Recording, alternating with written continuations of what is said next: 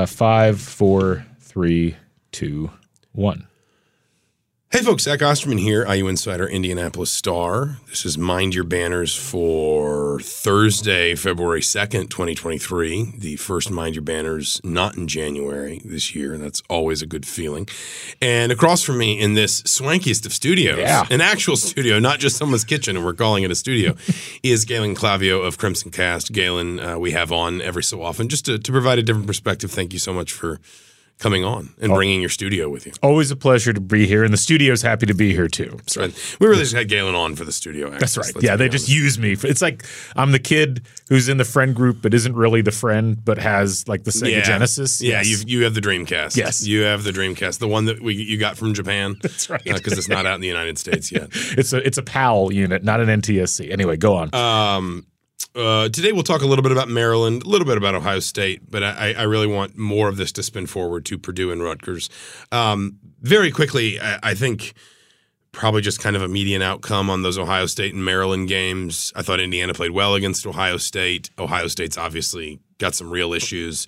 When Brice Sensabaugh scores 23 points and you lose by 16, I don't really know what you say to your locker room after a game like that, but this isn't an Ohio State podcast Tough look for Chris Holtmann, was though. Yeah. I mean, it, it was it, obviously that's that's headed in a certain direction. But I think if you're Indiana, um, you know, it was it was just a, a further reinforcing of this formula of. You know, Trayce Jackson Davis maybe wasn't even quite as good as we've seen him be in that game, and it's it's funny to say that when he had 18 points, 10 rebounds, two blocks, and six assists. Um, but Jalen Hood-Schifino was obviously outstanding. Malik Reneau was really good off the bench, and then you know it's it's people always kind of want to see people hit double figures, but I mean like Tamar Bates, Miller, Kopp, Trey Galloway, Race Thompson, all uh, combining for 22 points when you've got three other guys in, in double figures. That's a very steady sort of performance. And then you buttress that with Maryland. Um, I didn't think Indiana played well. I didn't. I also didn't think they played terribly. They just struggled the way you tend to struggle on the road. That was a really good environment. Maryland wanted that game. Maryland, you know, Maryland is is kind of in. I think the position that that Indiana has been in at times in, the recent past, where if you look at their schedule, they do not have a road win. Um, they, they've got a couple neutral site wins that are okay, including a, a win over Miami back in November. But basically, all of their good work right now is being done at home. And either Indiana or Illinois at home is their best win to date from a KenPom perspective. And it very much felt like one of those, like we've seen Indiana when Indiana's kind of known we're going to be on the bubble. We need this win. We can't let it go. It felt like one of those games in the building for Maryland. they look a lot like Indiana did at this time last year when Yeah. Indiana beat Maryland, uh, and actually that ended up being one of their only road wins of the year last year. So yeah, no, I, I'm with you, and and I agree. Indiana did not look good. It was one of those games, kind of like the Iowa game earlier on, where they started off well, they looked really engaged, and then Maryland made adjustments, and Indiana really didn't seem to know how to handle those adjustments. And I just think Maryland they played a, a very difficult style for Indiana to deal with. So not something I got overly freaked out about. It was disappointing. You would have liked to have seen the the win streak continue, but I don't think Maryland is a pushover, and I think they've got at least a decent chance to go to the NCAA tournament if they keep that type of play up. Yeah, I mean, I, think if the tournament started today, I think they would be in the tournament. Um, they wouldn't be seated as high as, as, for example, in Illinois or in Indiana, because Illinois and Indiana have better wins away from home. Um, but they would be in the tournament. The only game they've lost at home all year was to UCLA in kind of a weird no show in December. Um, you know, I, I think the one thing that you know that there are elements of that game that when when Mike Woodson said we just didn't make shots, I, I think the you know the the sort of the the rider you attach to the end of that is when you don't make shots, you got to find other ways on the road. And Indiana couldn't do that. They were in foul trouble. Can have a separate conversation about the way games are being officiated for Indiana right now. Um, but the thing that really stood out to me was primarily the way Maryland defended Indiana. And not everybody's going to do that. Like Purdue, for example, you would be surprised if they go with this crazy press zone sort of combination. I think a, a team like Purdue is justified in saying, "No, you beat us. We don't. We don't play you. You play us, and you figure out how to how to beat us." But I think more teams, we've seen other teams do this. Rutgers did it successfully. Ohio State did it unsuccessfully. Michigan State sort of did it unsuccessfully. Some combination of a, a press and a zone. Minnesota did it as successfully as basically they could.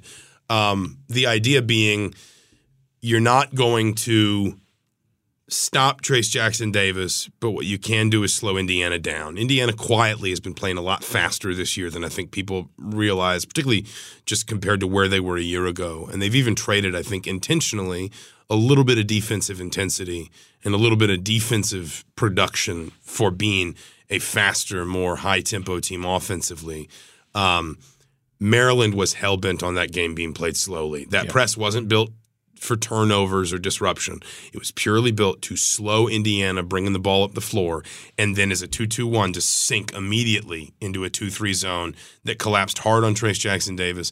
Didn't take him out of the offense. He had 18 points and 20 rebounds, but isolated him within within the offense such that it didn't feel like Indiana was getting the passing, the sort of play th- not just to Jackson Davis but through Jackson Davis that it needed to. More opponents are going to try that. And, you know, Indiana's shooting, I think, about 32.5% from three on the road, which is not abnormal. You, you tend to right. shoot better at home.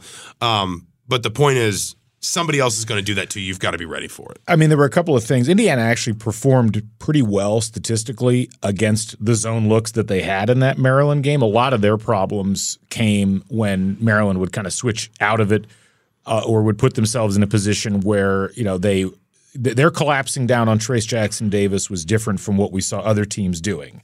Uh, it was almost more like what Michigan State did to some degree. They it would, reminded me of Rutgers. Yeah, it they reminded me of, of, what, of what Rutgers did. They would bring the double down late, and that cut off a lot of options that Trayce Jackson Davis was getting against, say, in Illinois, uh, even though they weren't really doubling against Illinois. Point being, Indiana needs to learn how to adapt better.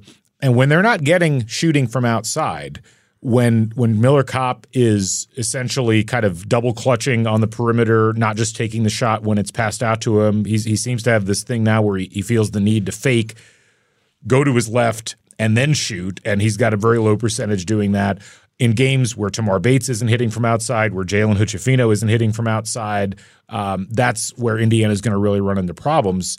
Indiana got really discombobulated in that Maryland game and even more so as the game went on, they just didn't seem to be able to adapt to what Maryland was throwing at them, and they seemed to get increasingly frustrated. And they increasingly kept saying, "Well, either Trayce Jackson Davis or Malik Reneau is going to need to put something up to start with because we're not sure what to do otherwise." And that I don't think is as big of a deal at home. I don't think Indiana's going to get as rushed, and I also just don't think at the end of the day, Purdue has the personnel set to play the way that Maryland did. I mean, Maryland, a lot of juniors and seniors, a lot of really athletic players. You know, Purdue's relying on uh, you know some freshman guards, some guys that don't have that same level of athleticism. They're very good at what they do. I just don't know if they're going to be able to play quite like that against. And Indiana. it's, I mean, it's also different when you have Zach Edey in, in the middle. That, yeah. that goes back kind of the idea of you know you beat us, we don't, we don't play to you, you play to us. And yes, I think you know uh, Loyer and Smith are obviously impressive for freshmen, um, but you're going to play an effective two three zone, you got to have some length yeah. and and some experience. Um, because I, I say this all the time, like people always just want to say, "Oh, just you know, just press or just trap or whatever." You have to practice that stuff. Like you can't, you know, you, you you can't just walk into practice one day and say, "Hey, we were going to work on Purdue prep and." Some shooting drills, and we haven't we haven't really sharpened up our ball handling in a while. But we're just going to throw all that away yeah. and install a press. And you better not screw it up 48 hours from now. It's it's not college hoops 2K8. You can't just do four different defenses in one possession. Right. Like you, it, it, you're not going to hand somebody the textbook on Thursday and expect them to ace the test on Saturday. Right. Um, but I do think that, like, I mean, you look at Michigan, you look at Northwestern, Illinois. I think Illinois may be one of the few learned experiences they would like to sustain as much as they can when they come to, to Assembly Hall is going to be the effect of pre- their pressure, which is admittedly designed to do something a little bit different, had on Indiana. Um, you're going to play Michigan twice. Iowa's already shown you a lot of zone. Now, obviously, you you beat that zone up pretty. You didn't win the game, but you scored 89 points. You beat that zone up pretty good. But the point is – you know, and this is what I wrote after the game Saturday or Tuesday. Uh, excuse me. The days do run together this time of year. Um, you know, the the Big Ten watched Trayce Jackson Davis tear everybody apart for a month, and not just with his own points or with his own rebounds, but with the way he affected the game defensively, with the way he passed the ball, with the way that the offense could run through him as though he were a point forward in many senses. I think when we say point forward, we often think of big men bringing the ball up the floor, and he's been doing some of that, you know, purposely, intentionally. But it's more than just that. It's the idea that he's the fulcrum around which the offense rotates. Now the conference has had a month to watch that, decided this is the way we're going to try and adjust to it. Indiana's got to find that counter move, and that's normal. Like that's Yeah. that is just like that is that is how this works. Yeah. You know, you show them something that works, they figure out a way to slow it down, you figure out a way to counteract that. Like that is just the the constant push and pull of a basketball season. But that's kind of the the, the not to torture a pun, but the ball is bounced back into Indiana's court right now, into Mike Woodson's court in terms of figuring out how to adjust to this specifically. And and look, you got to give IU some credit and Mike Woodson some credit. They had that three game losing streak, and there was clearly something wrong defensively. They had three really bad defensive games back to back to back. Um, then they figured something out, and you, you look at their defensive performances in the five game winning streak, and they were all really good. Uh, Michigan State kind of got uh, some extra possession points at the end, but by and large, they look pretty good. And even in that Maryland game, the defense looked pretty good it was the offense that kind of fell by the wayside, and a similar thing happened on the road at Minnesota. And what I can't figure out, with, Similar defense too. Yeah. Now, the, the difference is, I think that Minnesota game there were a lot clean. Like they, they were getting clean looks Yes. that just weren't going down. Maryland, they were struggling to Yeah. find those shots, whereas Minnesota was very much a game where if two or three more of those open threes go down, that game's not as close, and it's not a vintage performance, but nobody really stresses about it. the problem ultimately ends up being if you don't have Jordan Geronimo, and they didn't for the Maryland game, you have one less post player who's really going to take shots and feel like they're going to make them. Uh, Malik Reneau is in that phase right now where he he believes in his offensive game, and that's a nice change from how he looked in December and early January. But the problem is Malik Reneau is doing a lot of silly freshman things in terms of fouling. Uh, as much as I've had complaints about the way that Big Ten games have been refereed, IU commits a lot of dumb fouls. He And- also he also offensively needs to score his points in a lot of ways, a lot of the same ways, and in Yes. a lot of the same spots on the floor as Trayce Jackson Davis. Whereas Jordan Geronimo has at least a three point shot and a mid range jumper that you have to respect. And if you're you're talking about attacking a zone in particular, you put a six seven, six six six seven forward with long arms and a and a legitimate twelve foot jumper in the middle of the paint, just below the free throw line. Well, that's a soft spot in the zone where Jordan Geronimo can do enough damage to maybe pull somebody out of it. What's going to be interesting against Purdue is Zach Edey obviously is the the gravity well upon which everything is rotating for Purdue defensively as well as offensively. Uh, it may actually be helpful for IU to have two legitimate post scorers because Edey is only going to be able to play effective rim protection against one at a time.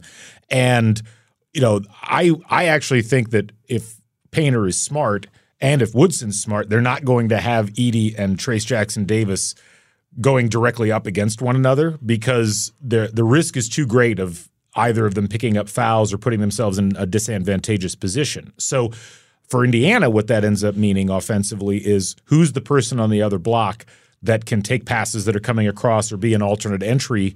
Uh, Race Thompson, unfortunately, does not look like he's physically able to handle that for a full game.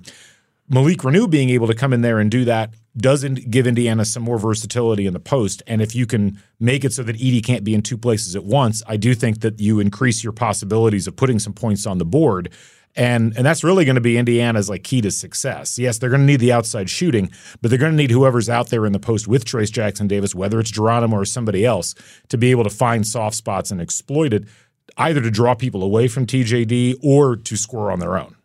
It's worth saying Purdue is one of the best teams in the country, not just defending twos, which you'd expect given you know where Zach Edey is, what Zach Edey is, who Zach Edey is. Uh, also, just one of the best teams in the country at limiting quality two point looks. And that is, you know, if, if if we're talking about kind of the ways that Indiana might be thinking about attacking Purdue, then I think you're you're going to try and stress those freshman guards, pressure them a little bit, make them drive around you, make them deal with the the the, the atmosphere of Assembly Hall. You know, I mean, the, the Indi- or uh, Purdue's been to Michigan State, but like in the same way that Indiana's toughest road environment every year is pretty much always Mackey Arena, the same is going to be true for Purdue coming to Assembly Hall. Um, but for me, the biggest thing for Indiana, just the biggest sort of like if I'm overlaying these two teams on paper, the biggest question I have is Indiana at its best offensively lives on twos, and then that and then that sort of spreads itself out beyond the three point line. Um, Purdue is one of the best teams in the country at not just defending two point shots, but making it really difficult for you to manufacture quality two point shots.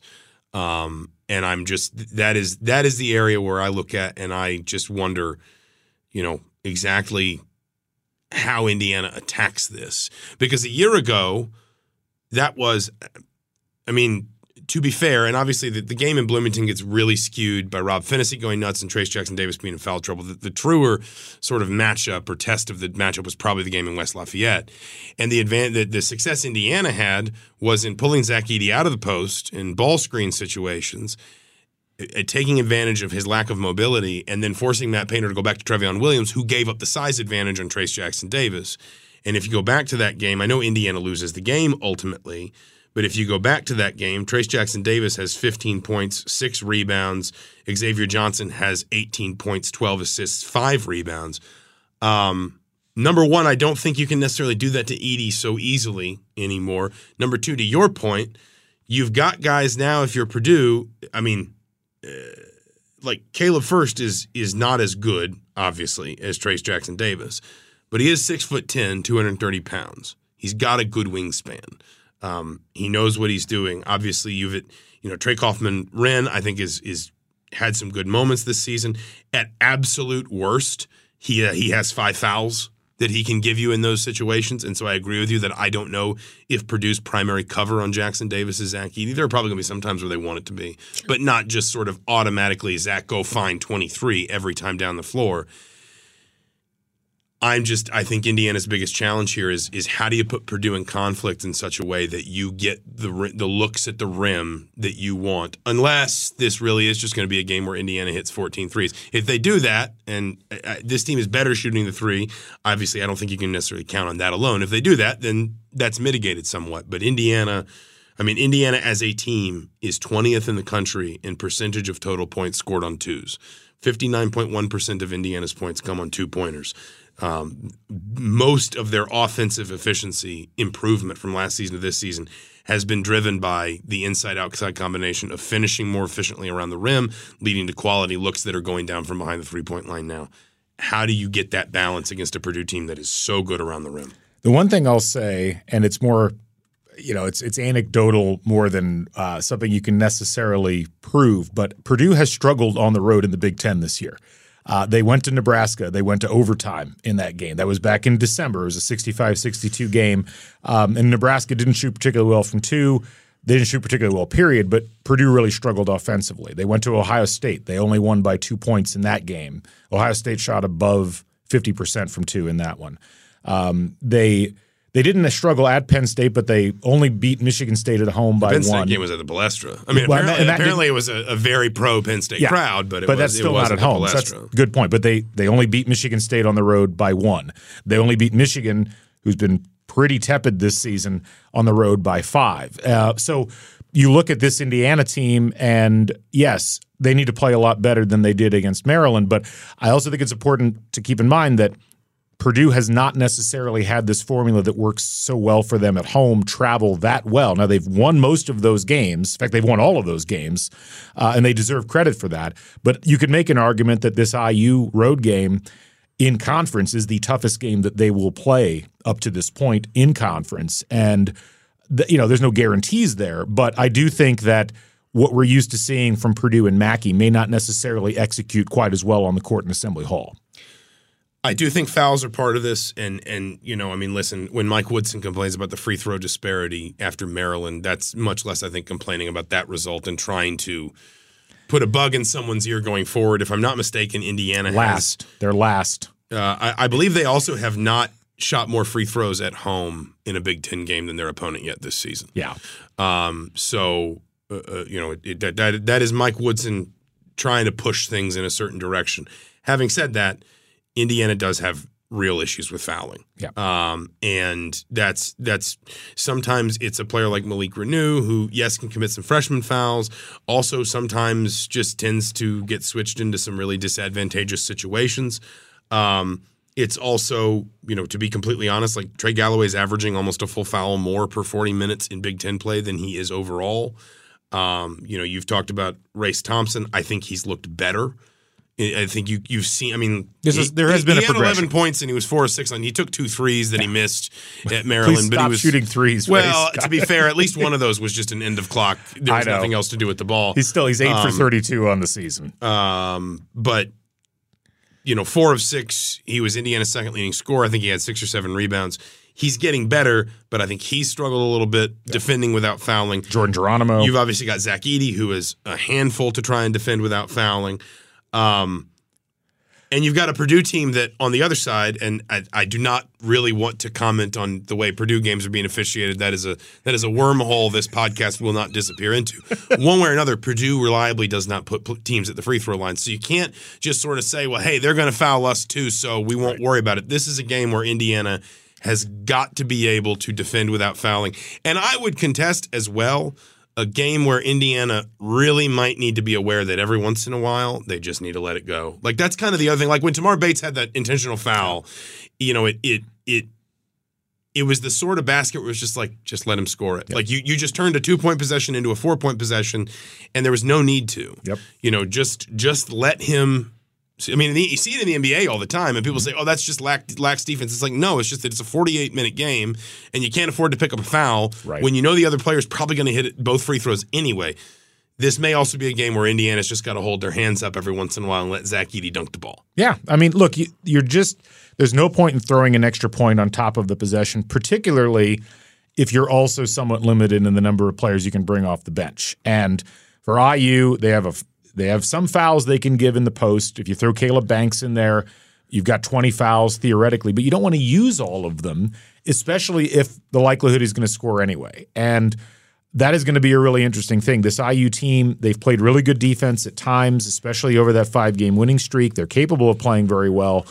Um, I've noticed that their offense really spurs the defense on and so forth. When one of those systems isn't working, the other tends to break down. I thought that was pronounced in the Maryland game in a way that it hadn't been in a little while. Exactly. And and so you do worry about or at least I, I don't want to speak for you or other people, but I worry about this IU team's mentality when things don't go that well. And I and Purdue is one of those teams that can really capitalize because they're so efficient on offense and because you know they're so good at getting offensive rebounds. They're, they're tops in the conference by a pretty good margin in terms of offensive rebounding percentage. Um, they can really dispirit you if you don't do what you're supposed to do at both ends of the floor. And so I am going to be really curious how all that plays out for Indiana because ultimately, you know, the one thing Purdue doesn't do well offensively is protect the basketball. I think they're 11th in the conference in turnover rate, and that's the one thing IU doesn't do defensively. Like as much as Indiana's played much better defense in the last three weeks, they've almost completely given up on trying to turn the other team over. Maryland, I don't think turned the ball over in the first half. They didn't. And, And- and Maryland is, I mean, Maryland does not turn the ball over. They're not a turnover team. They're not an assist team. So some of that's Styles making fights. But no, Indiana is not. Indiana is, is not built to force turnovers. It's built to force misses. Exactly. And so that's a real problem when you're going up against a team with a 7 4 center whose primary stock and trade is getting offensive rebounds and putting it back in. So, how does that requires a different approach to rebounding than what Indiana's been able to do? And Trayce Jackson Davis has been able to out rebound a lot of people. He's not going to really be able to do that going up against Zach Edey if that's the matchup because Edey can literally, I mean, Edey's got what, six, seven inches on him? Mm, yeah. so that's that's where ultimately it's going to be really fascinating to see how Indiana decides to approach that because I can see them getting knocked out of their rhythm and their mentality really quickly if their shots aren't falling and if Purdue's just able to extend possession after possession offensively. Yeah, I mean, I think that's, and that goes back again to tempo because I think Indiana has been more comfortable with the occasional offensive rebound in exchange for leaking some team, some leaking players out down the floor. Um, this season, Indiana's middle of the pack and uh, opponent offensive rebounding percentage in Big Ten play. They're not terrible, but they're not elite either. Um, and I, I mean, it, it just the the flip side to you know, if this were the Purdue podcast, I think we'd be talking about well, Indiana shoots the three pretty well at home. Purdue is is much improved um, defensively, but Indiana can stress that in some ways, especially if Purdue has given up some size and some experience at the guard positions. And then you're putting the ball in freshmen's hands in a really difficult environment, yada yada yada. But I think if the again, if this were the Purdue podcast, I think the flip side is you'd be looking at it and just saying this is the sort of game that you can simplify down to go for Zach Edey. Just just find Zach Edey, make them stop Zach Edey. Let it be like the Michigan State game the other the other day where he had 38 points. Don't be afraid for it to be that sort of game. And you know, if you're Indiana, like you don't you almost kind of don't want to get sucked into if Zach Edey's scoring, Trayce Jackson Davis has got to go score, or Right. um, you know, we're just going to start fouling him until he starts missing because he's a seventy three percent free throw shooter. So it's not like you know he's he's. I mean, like Kofi Cockburn, you if you could stop him scoring, he wasn't going to hit the free throws all the time. Zach Edey probably will. You- yes, you, you'd rather have Zach Edey go for 35 than have Mason Gillis go nine for 12 from three, Sure. like he did against Yeah, Penn State. There's obviously that. Uh, but but it's but it's like I think your idea is well taken. It's for those old time fans listening to the podcast. It's it was IU's strategy against LSU in the '92 tournament. It's like, well, okay, Shaquille O'Neal, you can go get your 30 and 15 or whatever it was that day, and we'll just make everybody else try to beat us. the The problem a lot of teams run into when they go with that style is you actually then have to um, do a good job of of defending the rest of the people. And IU, what I worry about with them um, is that they've they've had a hard time keeping their focus in some of those defensive assignments because they don't have the most gifted athletic uh, players, or in some of their more athletic players, they're not the most intuitive defenders, shall we say. They either struggle with positioning or they struggle with getting into positions where they're having to use their hands as opposed to use their feet. I just podcasted with our friend Chronic Hoosier uh, about that very thing, where you're a half step behind because you're not thinking about where you're supposed to be two or three steps ahead. And that is ultimately something that Purdue will punish you on because they are so well drilled and they all know that system. Even the freshmen know that system really well. Um, anything else on Purdue specifically? I did, it's you know I will say this I've seen a lot of Indiana Purdue games. This is the first time Purdue's come in as a number one team. First visit from number one since Duke in 2017. Only Yep. the second in the last 10 years. Yep. And I mean, Indiana's got a pretty good record historically against number one teams coming in. They lost that Duke game, but, you know, Kentucky was number one when they came in. Obviously, everybody knows that game. Michigan State in 2001, uh, I believe, was number one, and Indiana knocked them off. This is going to be a great environment for people to watch a game in. I think Assembly Hall is going to be at another level from what we've seen. Assembly Hall last year was awesome, but there was such a nervous energy in there because of having not beaten Purdue in several tries. Uh, this this is going to be a similar kind of atmosphere, if not a little bit ramped up from that, and that's exciting. I mean, I you know Purdue Indiana used to be such a great matchup in the '80s and and and even through most of the '90s because both teams were always top 25. Uh, they were they always were loaded with with kids not just from Indiana but kids that had kind of ingrained themselves in Indiana and Purdue basketball lore, and we just we've missed that for most of the last 20 years. There have been occasional matchups where both teams have been good. Both teams are legitimately good. And I think Purdue is clearly a better overall team than Indiana, but this is still this is I think legitimately a top 25, top 30 Indiana team. And I'm fascinated to see how this plays out in the arena, what the energy's like, how Indiana is able to garner that and use it on the court, and whether or not it affects Purdue or not. Because it may not. Purdue may just be in a position where they've been in these positions before, they know how to handle it, but it could very well affect them. And that is essentially how Assembly Hall used to operate when Indiana was consistently good every year. It will be interesting. Um, for what it's worth, I think, if I'm not mistaken, Indiana has only won uh, three times against number one inside Assembly Hall. I believe that's right. Um, the most recent one, of course, being Michigan in 2013. Now, obviously, number one hasn't come in a ton, but you know, it's it's on the one hand, you expect a great atmosphere, and sometimes great atmospheres in that building can just lead to wins almost by fate. Um, on the other hand, it's not like number one goes down every time they come to Assembly Hall. And this is a Purdue team that, as you said, they have they have earned it. I mean, they are they are twenty one, they're twenty two and one, and while yes, they have been they've they've had a couple narrow escapes on the road. Um, you know, I mean, they, they've also had some really impressive. I mean, they beat Michigan State by eighteen. Um, they beat a Penn State team that's blown out Indiana and Michigan, or yeah, Indiana and Michigan. Now that was in Mackey, but they beat them by 20, and the game probably wasn't even quite that close. Um, obviously, they've beaten. I mean, it's kind of gotten thrown in their face that like Gonzaga and Duke aren't great wins this year, and those are supposed to be their like signature wins. But the flip side is Marquette's a top 10 KenPom team, and they've beaten Marquette. Um, Yeah, that win looks better and better. It's kind of Yeah. like it's kind of like Indiana's win against Xavier. yeah, it was it was at Mackey, not uh, not on the road, but still, it's it, the the the Gavitt games have treated both Indiana and Purdue very well this year. Um, the, Something to keep in mind: the last three times Indiana beat a number one team in Assembly Hall, 2013 against Michigan, 2012 against Kentucky, and 2001 against Michigan State. All three of those teams went on to the Final Four. So, even, IU fans may want to wish the, you know watch what they wish for here. Um, just just a little anecdote to keep in mind on that front. um, this game and this stretch more widely. Um, you know, I, I'm I'm all, I, I at least once annually I I come back to the old Greg LeMond quote about cycling, which is that it never gets easier, you just go faster. Um, bad teams are easy to give up on. Good teams, and, and I do think Indiana very much has the capacity to be a good team this season, perhaps a second weekend team, perhaps a top four seed in the NCAA tournament. Um, what you find when you cover good teams and good seasons is that um, you keep waiting for it to seem easier. And it doesn't because what happens is the more you win, the higher the stakes are raised. Yeah. And the more you win, the um, the more meaning every game takes on. When you're bad and you're losing more than you're winning, you, you know, Maryland at Maryland, for example, just doesn't really matter to to, to the wider scheme.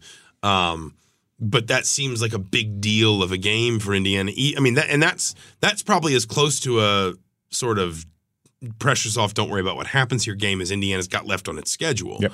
Um, when you are chasing big prizes and you have legitimate reason to think you can reach some of them, every game, the the, the, the more you succeed, just the more pressure builds because the more expectation there is, the more hope there is. Um, the flip side is we have seen what happens in this place when you let things slip a little bit too much. Um, Indiana did very well to win those five games to sort of buttress that three game losing streak to start the new year. The Maryland loss in in both result and performance is totally acceptable.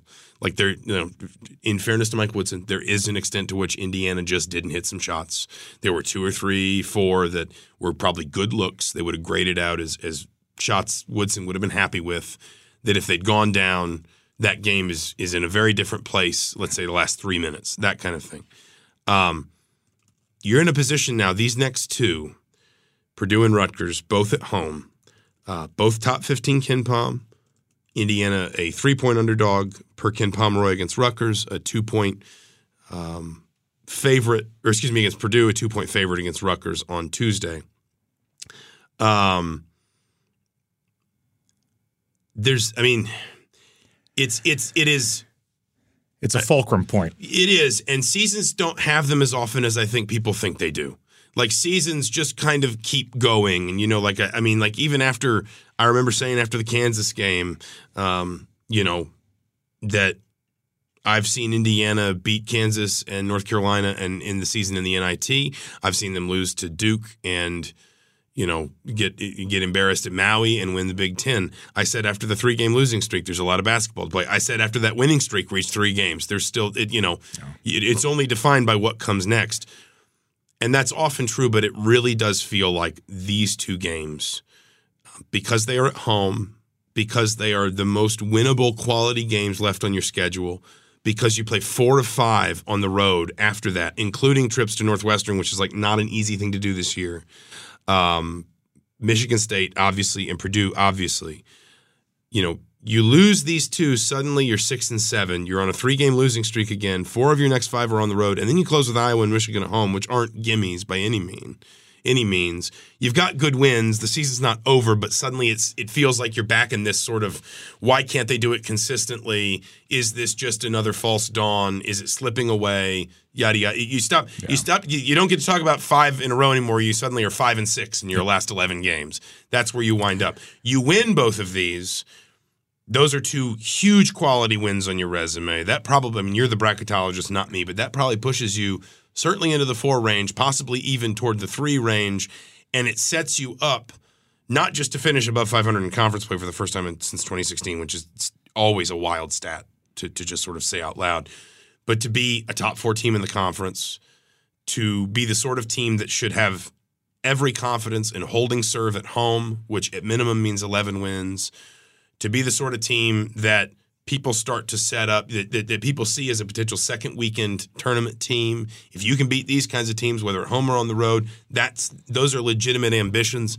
Um, and to be the sort of team that just that gets to see for the first time in a long time, February and March is an opportunity and not not something perilous. And it just feels like, like I said, not every season has these moments.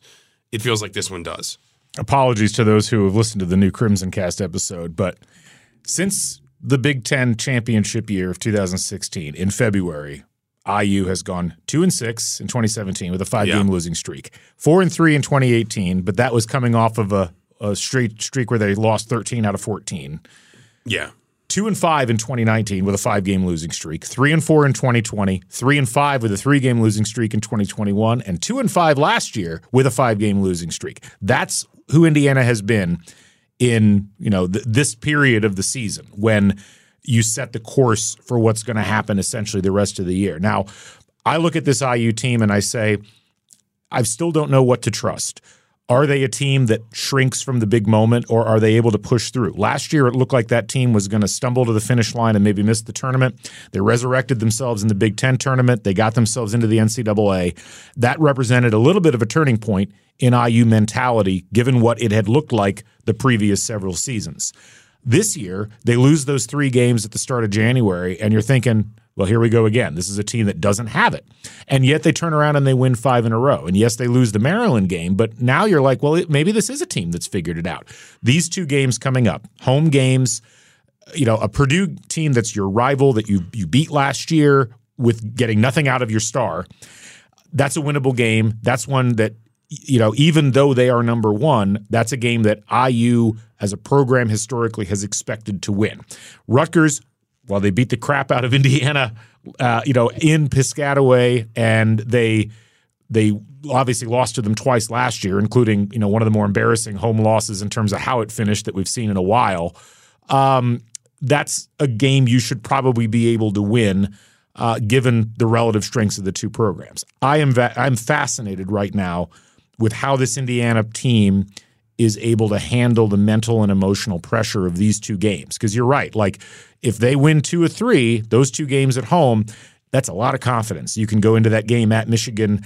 You don't have to win that Michigan game. You don't that have stuff, to. Yes. We say this a lot, but like it's it's it's much more pronounced because of how big these two, how much weight these two games would carry, and also because of where you are in the calendar. It becomes opportunity, not peril. I, I think about you know, the everybody has fond memories of that 2012 season. I was going to make this comparison too. People forget that team was five and six. They lost uh, at Michigan, and that you know what looked like a promising season. They went two and they went two and five at one point. I mean, they were yeah. three and one in the conference. Then it was yeah, lost to Minnesota at home, lost at Ohio State, lost at Nebraska, beat Penn State at home, lost at Wisconsin, beat Iowa at home, lost at Michigan, and you're sitting there and you're like, God, we're under 500 again. And what did they do? They went up to Mackey Arena, and that wasn't a great Purdue team that year, but they they handled the they hand yeah. I mean they they handled them though up there, and they only lost one more regular season game, which was kind of inexplicable in and of itself. Uh, that that game at Iowa, but they only lost one regular season game the rest of the way. And you know who knows if they don't lose Verdell Jones in the Big Ten tournament, maybe they beat Wisconsin in the second round that year, uh, and that team went to the Sweet 16. You contrast that with say 2015 when that team was, you know, at one point six and three. They beat Rutgers at home, and then the rest of the way they went three and six in the regular season, and essentially just petered out. Um, you know, that 2012 team to me was a program finally getting over the mental hump and believing in itself, and that not only set up what happened the rest of that year, but it largely set up what happened yeah. the year after. Now it's a different circumstance now, but from an emotional standpoint, this stretch will help to define where Indiana basketball really is at at this point. And yeah, I think it's I think it's critical. You know, to me, if they split these games, that's then then this whole conversation this whole conversation is, is kind of meaningless. meaningless but we just keep yeah. But if they lose both, and so we beat on boats against the currents. If they if they lose both, it really does illustrate that this team isn't where people hoped that it would be in terms of where it hoped it would when be. where, where it where it believed it would, it would be. And if they win both, I think it really does set them up for being able to fully capitalize. Maybe not on what the preseason expectations were, but certainly given the injuries and given some of the the slings and arrows of fortune that IU's dealt with, it does give them the ability to go into this last third of the season thinking we're a protected seed level team. Like we we at this point we know we can play well enough to get to the second weekend in the NCAA tournament, in the Big Ten tournament, whatever. Uh, and I think that's really important because this team clearly needs to believe in itself. And where they've had their biggest problems, not just this year, not just last year, but over the last several years, is when that belief has been shaken because they don't seem to be able to shake themselves back out of it. I think, um, you know, last season uh, you said something there that I think I think captures it well. Last season, we talk so much about this team needing to learn sort of how to put together an NCAA tournament caliber season, not just to win one game, you know, not just to beat Purdue. Um, and and not even I mean like obviously they beat Purdue and then they lay that egg against Michigan. Michigan was not a great matchup for them at that point. Um, but you know they, then they come back and beat Penn State and Maryland, but then they lose five in a row. How to how to do the whole how to paint the whole picture and not just you know certain bits of it. This year, that conversation has extended on, not least because they made the tournament, obviously, into essentially they want to feel like they are pushing Indiana basketball as an idea back to where they think it should be in in the in the context of the Big Ten. Not necessarily should never lose the Big Ten, should never not go to the Elite Eight, whatever, but should always be one of those teams that nine out of every ten years starts the season with at least a reasonable path with a fair wind and the and following seas to competing for a Big Ten title, to competing for a top five seed, to you know to to at least thinking we we can get to the Big Ten, we can get to Saturday of the Big Ten tournament, and if you can do all those things, then at some point one of them will break for you that you win the league or you win the Big Ten tournament or you go to the second weekend or the Elite Eight or maybe even the Final Four. That you know what like I mean what Tom well, it's kind, of, it's kind of what Purdue is now. Yeah, where you know I mean they've you know they haven't had as much success as you would think from reading the um, the glowing uh, you know recollections of Matt Painter's time there, but they've they're now in a position. This year's a great example. This was a team that a lot of people picked fourth, fifth, sixth, seventh in conference, fifth, and they you know, after losing Jaden Ivey and losing Trevion Williams, have figured out a formula that they can plug people into, and that's the Purdue system. And the Purdue system travels really well, and yep. they, are getting excellent performances out of a bunch of people that they probably wouldn't have otherwise if that didn't exist.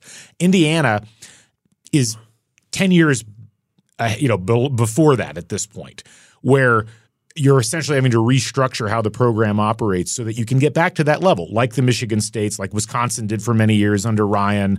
Um, that's and, that's what that Indiana is, used to have, and, and they just haven't learned it. behavior. It is, and last season felt like it was if if if you could if you could quantify you know these intangibles in, in, terms of an end goal. Last season felt like it was very much defined by getting to the NCAA tournament. Get that off everyone's back, so nobody has to answer questions about it anymore.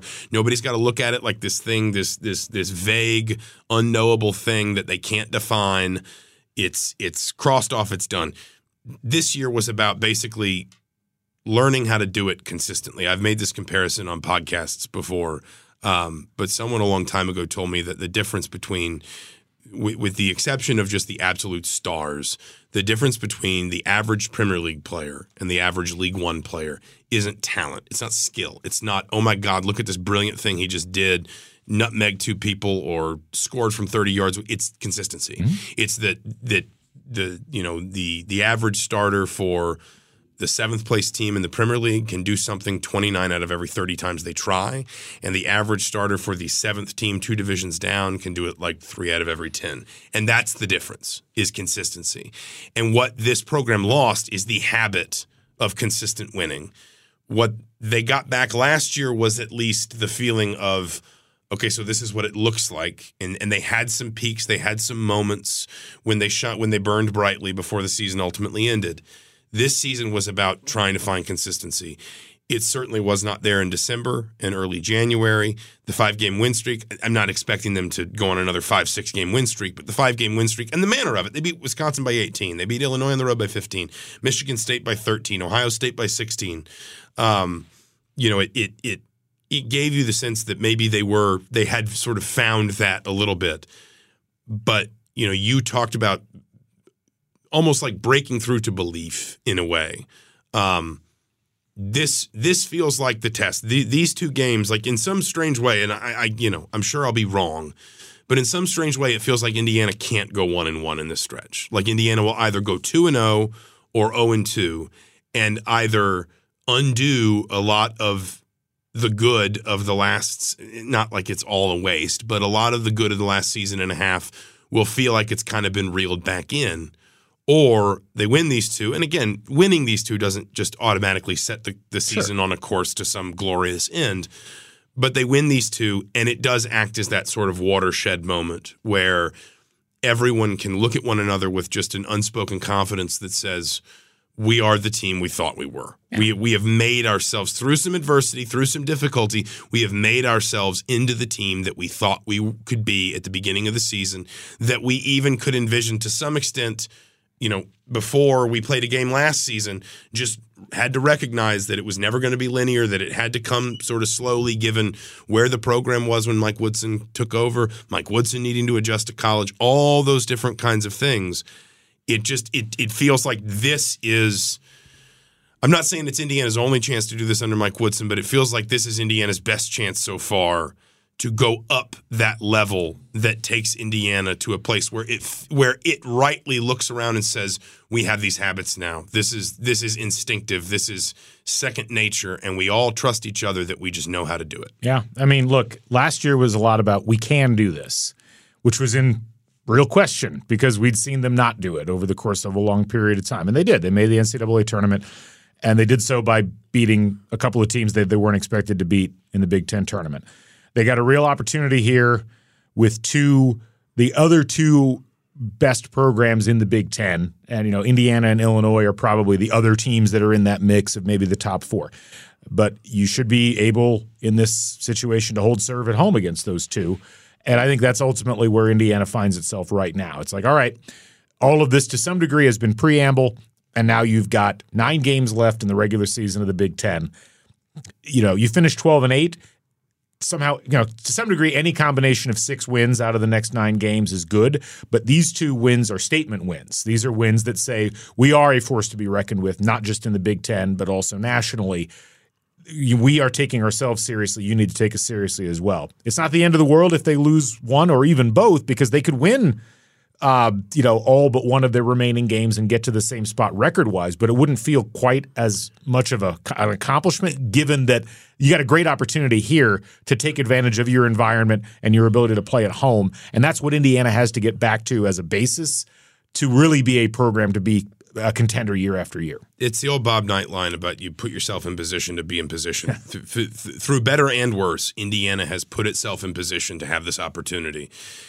And you're right. They could lose these two and then win three of their next four, or even just their next three. It's not totally impractical. I mean, KenPom sees them right now as a favorite at Michigan and at home to Illinois and a one point underdog. So basically a coin flip game at Northwestern.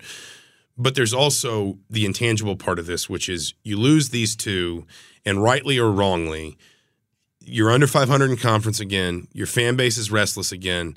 And it would take a tough team to not look at it and say we already dug ourselves out of this hole once. You know, we had the three game losing streak at the beginning of the uh, at the beginning of the Big Ten restart.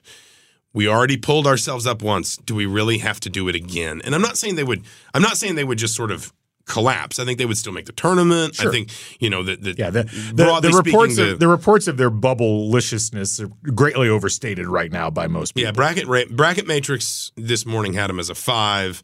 Torvik's similar resumes tool has them between a six and a seven. So like they're comfortably in. Yeah. But you you would still they would be fighting that old fight again of how do we pull ourselves out of what everyone is treating, whether it actually is or not, like some sort of unarrestable death spiral. Yeah.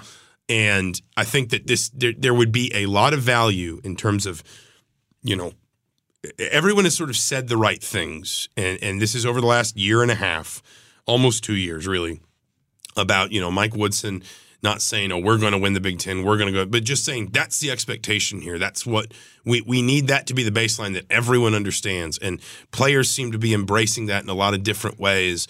Um, you know, like Trayce Jackson-Davis had a great line to me, and, and I'm not trying to make myself sound important, but I had a one on one with him in the preseason, and he said you know, basically that one of the big breakthroughs he's had in the last season and a half under Mike Woodson is that he realized when Woodson came in and started challenging him the extent to which he basically wasn't being challenged before and he was allowed to fall into this mentality of I'm getting my 18 and 10, my 20 and 10 a game. I'm doing enough. Right. It's somebody else that's not doing enough. That was that was the the message he was getting from I mean, he didn't call anybody out by name, but he was talking about the previous coaching yeah, staff. Right. That was the environment that he was sort of existing in and the message he was taking from them.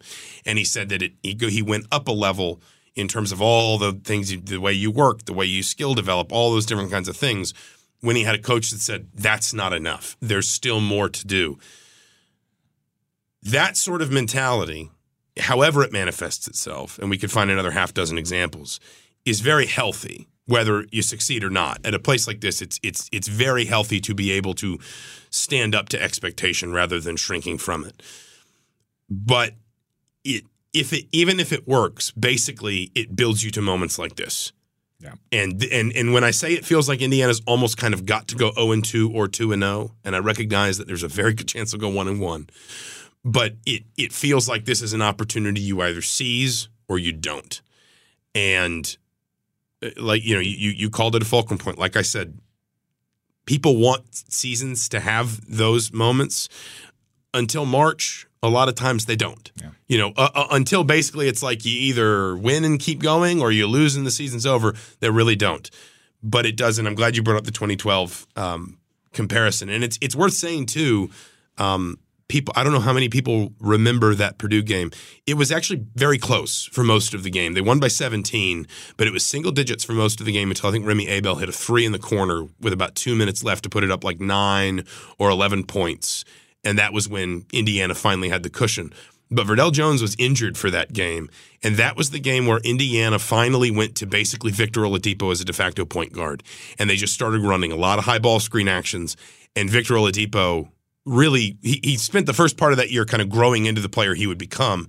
That was when Victor Oladipo went up a level. Yep. And suddenly Indiana had this dynamic offensively that people could not stop yep. or could only sort of slow down.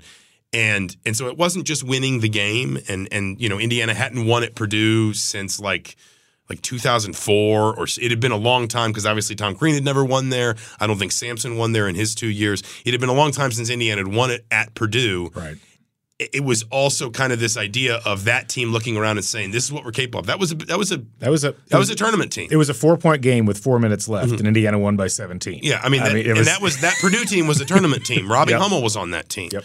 and Indiana went up there slumping, lost five of seven. Didn't have their senior starting point guard, at least maybe lead ball handler, however you want to classify Verdell Jones. I, I think it's probably fair to call him a point guard. Um, he just kind of wasn't the only one. That that team, in the end, almost had like three different point guards because Jordan Hulls and Victor Oladipo developed the same way. It was also that that team sort of was allowed to look at itself after that game and say, no, no, this is who we are. Yeah. We've been building toward this really for four years, but certainly for the last like you know two years. And now that the when the moment arrived, we rose to it, and that's Indiana has given itself that opportunity here with Purdue, certainly, and to a great extent with Rutgers as well. The moment has arrived. Can Indiana rise to it? I think that's a good way to finish things off. There we go. This has been Mind Your Banners for Thursday, February 2nd, 2023. Thank you again, Galen, so much for joining us and for producing. Always. Um, we'll, we'll use your free labor whenever we can. Uh, we will be back after the Rutgers game next week. Uh, we'll, we'll, we'll wait until both of those games are done to kind of wrap that up. Thank you so much for listening for the Indianapolis Star for the Bloomington Herald Times. I'm Zach Osterman. We'll talk to you soon.